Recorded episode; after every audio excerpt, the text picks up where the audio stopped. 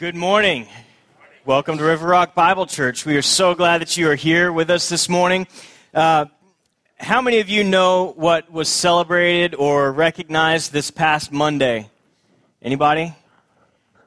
Martin Luther King Day? Yeah, absolutely. But did you also know that the third Monday in January is been recognized by researchers as the most depressing day of the year? They've started calling it Blue Monday. And there's a number of reasons why they call it Blue Monday and why the third Monday in January is so depressing. Some of it has to do with the weather, the fact that the days are still kind of short. They've been short for some time now. And if you're anything like my wife, you're ready for the warm weather to come back, the nice long days.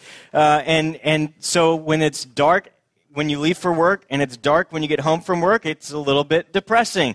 Uh, the other part of that is that all of our bills from Christmas have come in and we're realizing how much we actually spent on Christmas, and so we're a little bit depressed at what we now have to pay back.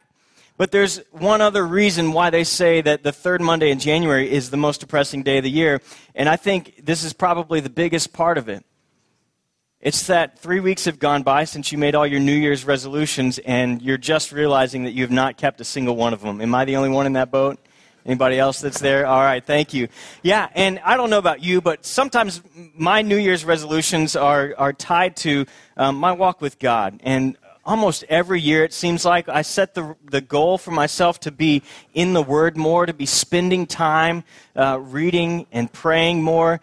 And inevitably, it doesn't take long before that time starts to taper because other things start to take over. And um, the booklets that you have just received are going to take us through uh, the series in Mark, and this is a little booklet that uh, it's it's got a reading plan in there. If you open it up, you see the cover it says Mark for the book of Mark because we're beginning a new series in here. There's a short overview of the Bible and some introductory notes on on one of the pages there. And then as you open it up, you'll see that there's a reading plan day by day. It's going to walk you through what to read and. Uh, uh, one of the reasons that we're doing this is because I firmly believe that you can have as much of God as you want, but you only have as little as you are satisfied with. You can have as much of God as you would like, but you are only going to have as much as, as little as you are satisfied with. And we don't want anyone to be satisfied with just a little. And so we are going to kind of take a New Year's resolution. Three weeks into the new year, we're going to make a resolution together. And here's the challenge the challenge is this spend five minutes a day in Scripture and five minutes a day in prayer. 10 minutes of your day. Doesn't matter if it's in the morning or in the evening, just 10 minutes a day, and we're going to do it together. We're all going to be reading the same passages. We're all going to be studying the same scripture. And we're all going to be talking about it together. So, if you stick with this reading plan, by the end of our series in Mark, you will have read through the entire book of Mark. You will have read through a number of Psalms and almost a little bit more than halfway through the book of Proverbs. That's quite a bit of reading. That's more than most people do in a year. We're going to do it throughout one series in the book of Mark. So um, it won't take you more than five minutes. These passages are pretty short. Uh, we've kept them short for a reason. We really want you to be diving in, engaging with the Word of God, uh, and just really encourage you to make this a priority. This series is going to last um, a number of weeks, and we'll be in it. And just really encourage you to, to dive in, engage with the Word of God, spend some time in prayer. Um, there's, it's, it'll guide you through that whole 10 minutes, this little booklet will. And I do believe that uh, if we will do this as a body, as a family, that we will begin to see changes taking place, not just in our lives, but in the lives of the people around us. Um, this is so important. So I really want to challenge us to do this uh, over the next couple of weeks. Now, if you miss a day, if there comes a day when you just you get up late, you're running late for work, you get home, you've got somewhere to go, you miss a day, don't worry about it. Just get back on track. There's no condemnation. We are a church that believes firmly in grace, and we will extend that grace to you. Um, just get back on track. Dive in the next day. But be engaging in the Word of God daily. That's my encouragement. That's our challenge. Five minutes a day in prayer, five minutes a day studying the scripture. Can I get just a show of hands? Who's going to say right now, I'll commit to that right now? Awesome. Awesome. Thank you. Let's do it together.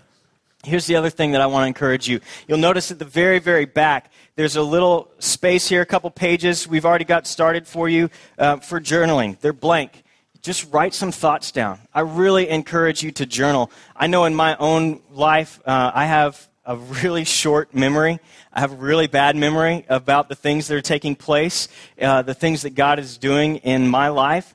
Um, in fact, there was a commercial I saw recently where this wife is looking for her keys throughout the whole house, and she's asking the husband, Have you seen my keys? And he opens the refrigerator, and the keys are in there. Well, it's a commercial for Alzheimer's. It's like, man, I think I have Alzheimer's. Uh, please tell me I'm not the only one who's gone to their car and like torn the car apart looking for sunglasses only to realize they're on your head. Um, or my favorite was I've, I've gone throughout the house and like, kids, where did you take daddy's keys? Where are daddy's keys? Honey, have you seen my key? Keys that are in my hand. All right, you know, and they're in my hand the whole time that I'm looking for them. We have short memories. And so journaling is just a way for us to take a look back at what God has done in our lives and what God may be teaching us. If you're keeping a journal, I know for me, I've kept one uh, for about the last 15 years of my life. I've kept a journal of my, my daily readings and prayer times and just what God is showing me. And just in the past two years, I was challenged by another pastor to once a month pull out my journal and look back over the last month and see what themes are emerging. Like, is there something that God is trying to teach me here throughout these passages that I'm reading? Um, it's also a way to look back and say, you know what? I've been struggling with this same feeling, the same thought for the last six weeks. Maybe I need to pay a little bit more attention to what God is saying to me, or maybe I need to seek some help from someone else. It's a, it's a way to look back at answered prayers and remember that, oh, wow, when I was praying for this, when I was praying, I didn't even know what I was praying for, but I, I knew I was praying for something, and then I see the answer here. And it's only when we journal that we're able to take that look back and really see the bigger picture of everything that God is doing. So I really encourage you to be in that. Men, don't worry. You don't have to start out your journal entries with Dear Diary. That's not what I'm talking about here. Just write down one thought, one major thing that, hey, what is God saying to me today? Um, and that'll be something great to share sometime. Um, you know, I hope that one day when I'm gone, my kids find all my journals and they read uh, the prayers that I've prayed for them and the things that I've said about them and asked God for, for uh, Him to do in their lives. To me, that's kind of exciting to think about. Um, so I want to encourage you to journal, and I want to encourage you to be engaged by talking about what you're reading and what you're hearing in the series uh, with the people around you. I really encourage you to start with your family, especially if you have kids. Um, take some time at the dinner table once a week, twice a week, and just talk about maybe what you're reading, what you're studying, and what God is saying to you, and how that might relate to them. Maybe it means you grab an extra book and you take it to someone at work and say, hey, let's go through this together. Let's go through this uh, together, and we'll, we'll meet together once a week on our lunch break, and we'll talk about what God is showing to us through His Word, what we're learning. Um, my, my favorite option is the community group our community groups are going to be going through this um, throughout the series. So get into a community group where you can be with people who are studying the same things you're studying. They're, they're studying the same passages and talk about it. Because it's when you talk about it that I truly believe that you begin to internalize it and your life begins to be changed. And you hear from someone else and you're like, wow, I never thought of it that way. And maybe they change your life and maybe something you say helps change their life, draws them closer into relationship with God. So we really want you to be engaged with the Word of God and engaged in times of prayer. Um, that's through studying, through reading, five minutes a day, five minutes in prayer. Take some time to journal out of that 10 minutes, and then take some time every week to be talking about what God is showing you with someone else. Um, when we do this, I feel like uh, our lives are going to be changed our mission, vision statement here at River Rock Bible Church is all about life change. A couple weeks ago, we, we went over our vision statement. I'm going to ask them to put it up here and we can read it together. Just the vision statement. Let's read it together. To go into our community and give every man, woman, and child repeated opportunities to see, hear, and respond to the life changing reality of Jesus Christ. All right, this is our vision that we would see lives changed. But the reality is that as a church, we are only going to be as healthy as we are as individuals. We're only going to be as healthy as a church as we are individually. And we're only going to, to be able to move forward as a church when individually we're engaging in our walk with God. We're engaging in that reading time. We're engaging by discussing scriptures with others. And so I really want to encourage to us to do this because we really do believe in life change. We really want to see lives changed. And I believe that as we engage with the Word of God, especially through the book of Mark, as we look at Jesus' life, how he lived, how he related to other peoples, it's going to change us. It's going to change how we live. Imagine, imagine what it will be like when our lives reflect Jesus Christ, when the light of Jesus Christ shines in our homes, in our neighborhoods, at the stores where we shop, in our workplaces, and on the sports field. Imagine what it will be like when parents are praying for their children and the children are in the Word with their parents. Imagine what our schools will look like. Imagine the lives that we could change in this community as we engage people far from God with, with our lives having been changed. This is our vision to see lives changed. It takes every man, woman, and child to reach every man, woman, and child. And so I encourage you, I challenge you, let's do this together. Let's get into the Word of God. Five minutes a day in prayer, five minutes a day reading Scripture. Let's write some notes down to ourselves so we can remember how awesome God is and how He's working in our lives. And let's spend some time talking about it with each other and encouraging one another in the Word of God. Amen. All right. Uh, well, let's move on to the book of Mark. We're starting this new series, and uh, before we jump into the book and into the text, I just want to give a little bit of background to the book of Mark. Mark is one of the first four books of the New Testament, which are known as the Gospels. Now, the Gospels are written and named, named after the people who wrote the books. So we have Matthew, Mark, Luke, and John. And they're all a little bit different, but the Gospels are the record of Jesus Christ's life, death, and resurrection. Now, the word gospel literally means good news. And so we have the good news of Jesus Christ recorded by four different people, four different men, uh, and, and one of those happens to be Mark. Now, does anybody know uh, what is the space between the Old Testament and the New Testament? 400 years. Uh, unless you're a modern day liver and it's about one page, right? Uh, you turn one page and it's an Old Testament, now you're in the New Testament. But exactly right. For the people who were living it, the people who were living during that time, we just got through Christmas. And that whole Advent season is all about the anticipation of the coming Messiah, the coming Christ. And these people were waiting 400 years. They weren't hearing anything from God other than what he had already revealed. And then Jesus comes on the scene the Son of God becomes man and is born. And then he lives his life. And you have these men who walked with him, who followed him, and they record the details of his life. And each one of them records it a little bit differently. Not that the facts are different, but the perspectives are different. Each one of the Gospels is written from a little bit different perspective, and we also know that the Gospels are written to different audiences. Luckily for us, the book of Mark was written to a distinctly Roman audience, which is very beneficial for us because they weren't Jewish. Now, there may be some here who have a Jewish heritage and are familiar with all the Jewish customs, but I'm willing to bet that most of us are Gentiles. Most of us are not Jewish, and we don't have that familiarity with all the background of the Jewish history and the Jewish customs. And so, Mark is written to people just like you and just like me. And so, as we go throughout Mark, often as you're reading through it, you're going to see these parenthetical statements. You're going to see uh, little statements like, and the disciples washed their hands, or the disciples didn't do this, but they did do this. And these little parenthetical statements are there for the Romans to have some context about what is taking place and why this is such a big deal. So, it's very beneficial for us to have all of that. Um, we don't know a whole lot about Mark, but we do know a couple things. And we can also, um, historians have done a lot of research. They have a lot of things that they think are, are probably accurate about Mark. One of those is that most scholars believe that Mark was actually related in some way to Barnabas. Later in, in the book of Acts, we know that Mark, Barnabas, and Paul all go on a mission together, and a lot of scholars believe that he was some way related to Barnabas. We do know that Mark uh, was a firsthand witness to Jesus Christ and his, uh, not his entire ministry, but a big portion of his ministry. And so we know that his, um, his information comes from mainly Peter, who was one of Jesus' closest disciples.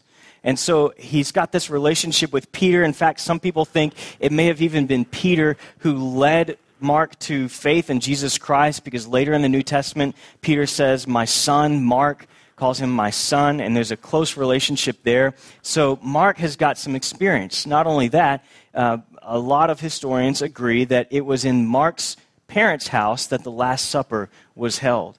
that the upper room before they go out the night that Jesus is betrayed, when they have that Last Supper, that that took place at Mark's mother's house. Her name was Mary. It was a very common name in that day, and uh, she was very wealthy.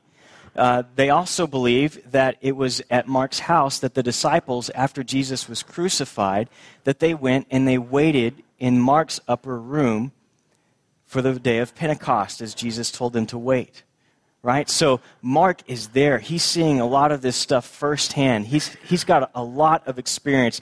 And so he's a very, very reliable source. Um, and we are, we are just blessed to have this firsthand knowledge from him watch, watching Jesus. And what I love about Mark, as I said earlier, is that a lot of the Gospels tell the story from a slightly different perspective.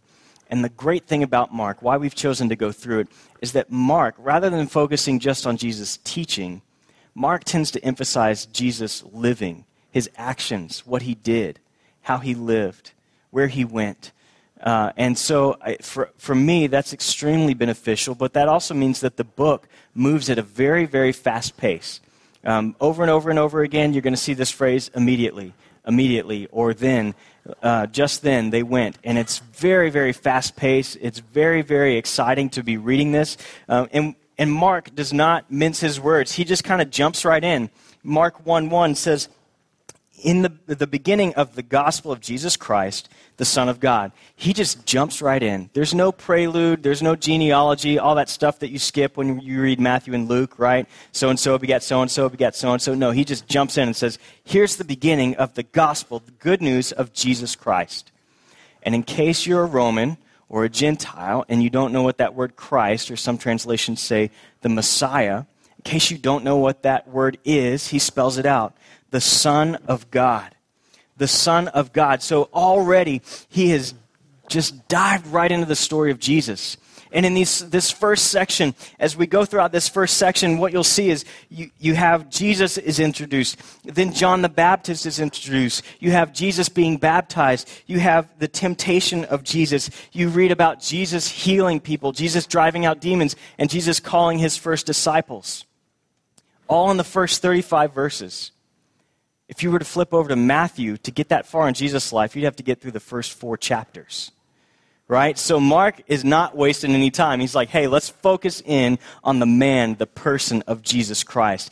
and he is going to focus in on his life and what he does. And one of the reasons why I'm so excited about this um, series and why we've chosen to go through the book of Mark is because I, I think it's an unfortunate fact that many people who claim to be Christians have spent very little time actually studying the life of Jesus, the one they claim to follow.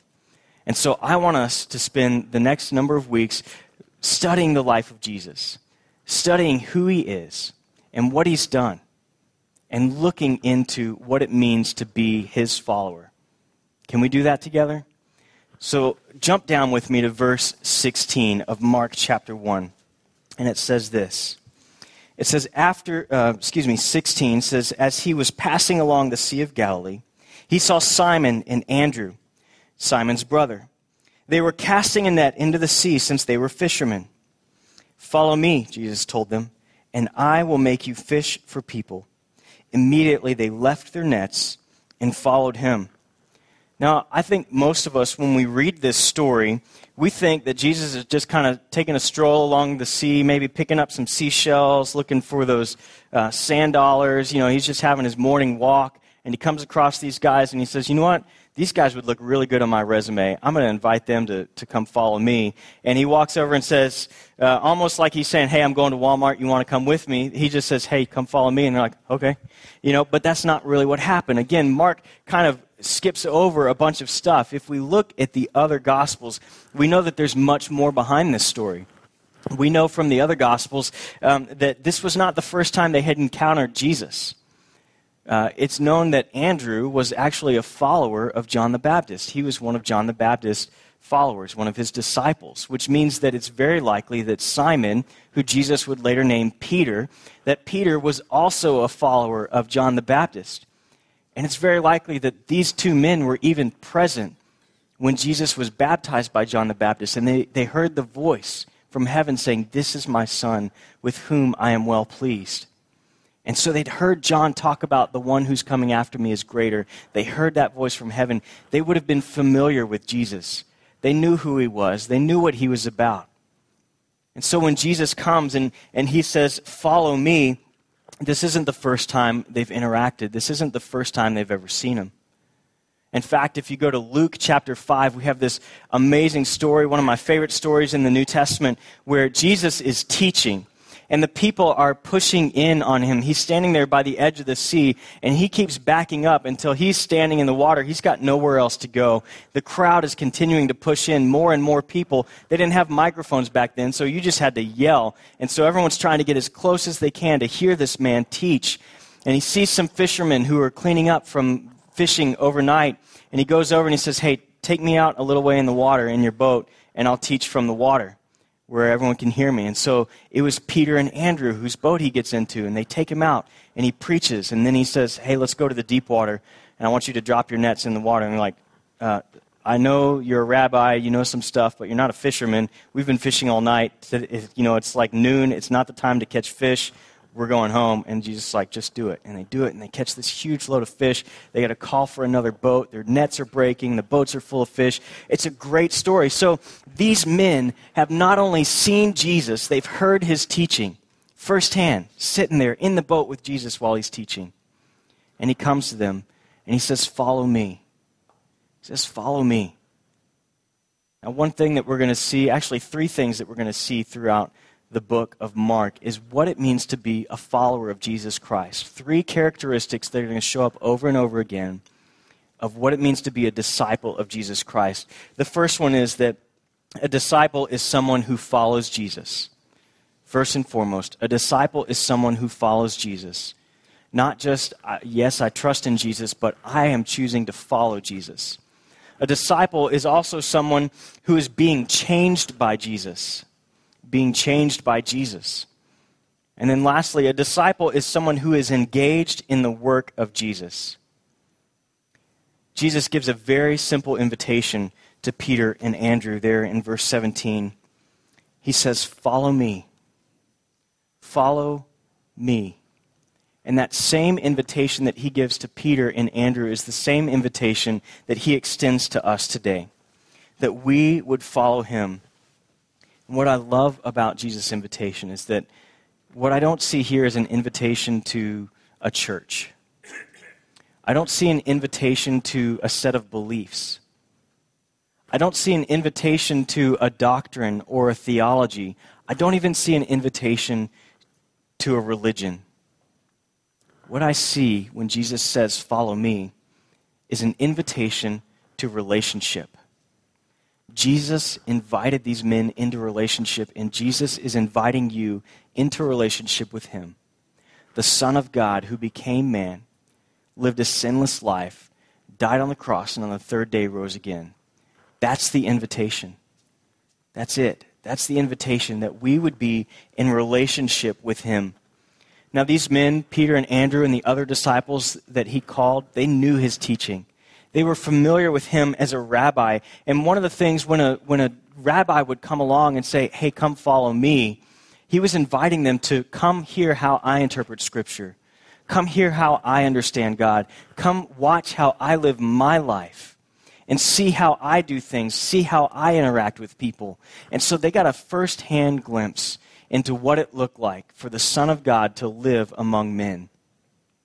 And he gives us the same invitation Come and follow me. Now, why on earth would these men choose to leave everything? It says, Mark says very clearly that they left everything immediately. They left their nets and followed him. That was some expensive gear. You leave your net, you leave your boat, and you just go and you follow this man. So, why on earth would they choose to do that? I don't know I, exactly, but here's what I think. I think these were men who had lived long enough to realize that whatever way they had wasn't working out. They were men who realized that the way of the world that they have been living by and, and even some of the other stuff that they may have tried wasn't working. And they were smart enough to see Jesus, to have heard his teaching, to know that it came with authority, to know that it came for, directly from God, and that he wasn't just you know, offering self help books. And they saw this. And they knew that there was something more. And so they decided to follow him. And I think some of us here this morning are in the exact same place. You're here this morning because you're smart enough to know that what the world has to offer is not enough. What the world has to offer, the way that you've tried to live, doesn't work. And Jesus says, Follow me, and invites you into that relationship, invites you in to see how he lives, how he relates to people, how he understands Scripture. Now, I don't know about you, but I, am not the man that I want to be. I'm not the husband that I want to be. And I'm not the father that I want to be. I've been a Christian for um, 27 years now. And I know that there's still room for improvement. And I know that the times that I am not in the Word of God, that I'm not connected to His people, and that I'm not spending time in prayer, I don't have a chance of becoming the man, the husband, the father, the pastor that God has called me to be. It's only when I get into His Word, when I spend that time in prayer, and when I'm engaging with His people that I can even hope to be a sliver of what God has called me to be. Jesus' invitation, again, is not to religion, it's not to a church, it's to a relationship. And when we're living out that relationship with Jesus Christ, things change. Our life is changed. As we dive into this story over the next few weeks, uh, we're going to see how Jesus lived. And to me, that is the biggest challenge for how I should live. That I would orient my entire life around the way Jesus lived his life, that I would strive to do those things. And, and there are going to be times, let's be honest, there are going to be times that we read about how Jesus lived, and it's going to be painful for us to recognize that we have changes in our own life to make. Can we just be honest about that? And be upfront that it's not always going to be pleasant, but there are going to be times that we're going to be encouraged and we're going to have fun with it. And so I encourage you, as Jesus offered, 2,000 years ago, he still offers today. Follow me. Maybe you've put your trust in Christ a long time ago. That invitation is still there for you to follow me.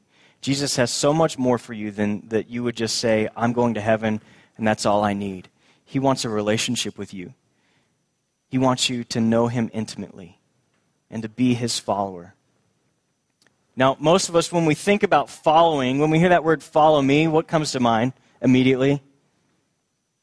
Twitter. Yeah, Twitter. Follow me on Twitter, right? You follow someone on Twitter. How hard is it to follow someone on Twitter? It's not really hard. Maybe you even followed someone by mistake. You accidentally clicked the follow button, and now you're following Kim Kardashian without even knowing it. Uh, it's not very hard to follow someone on Twitter, right? You just click the button. Well, let me tell you this. If you're here this morning and you have not begun a relationship with Jesus Christ, if that is not something you have done, there's never been a time in your life when you say, I'm trusting in Jesus Christ and Christ alone is my Savior. Uh, it's almost as easy as, it's, in fact, I'd say it's even easier than following someone on Twitter to start that relationship. All you have to do is say, I'm trusting in Christ alone. I recognize that I've messed up. My way's not working. I see that Jesus has a better way. I see that Jesus' way is not only better, but it's more powerful, more meaningful.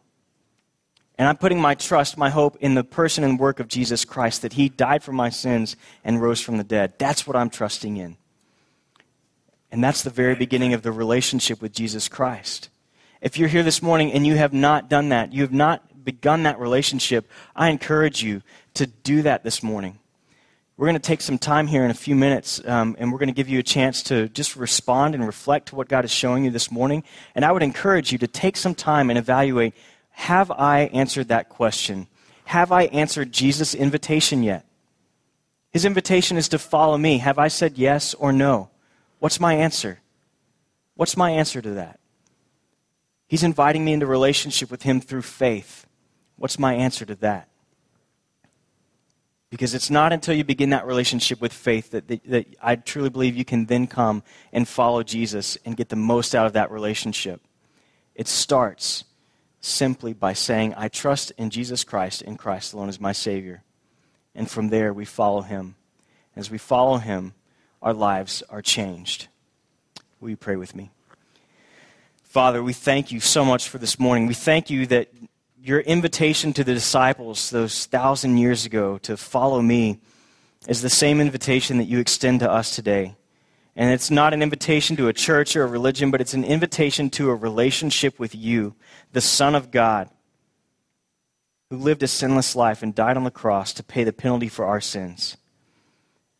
I pray that those of us here who have trusted your Son Jesus Christ as our Savior, as we leave here this morning, we would be challenged to dive into your word and to understand more of what it means to follow you. And I pray for those who have yet to put their trust in Jesus Christ that they would not leave here without answering the question Am I trusting in Christ? Yes or no? What is my response to Jesus' invitation to begin a relationship with Him and to follow Him? We pray this in Jesus' name. Amen.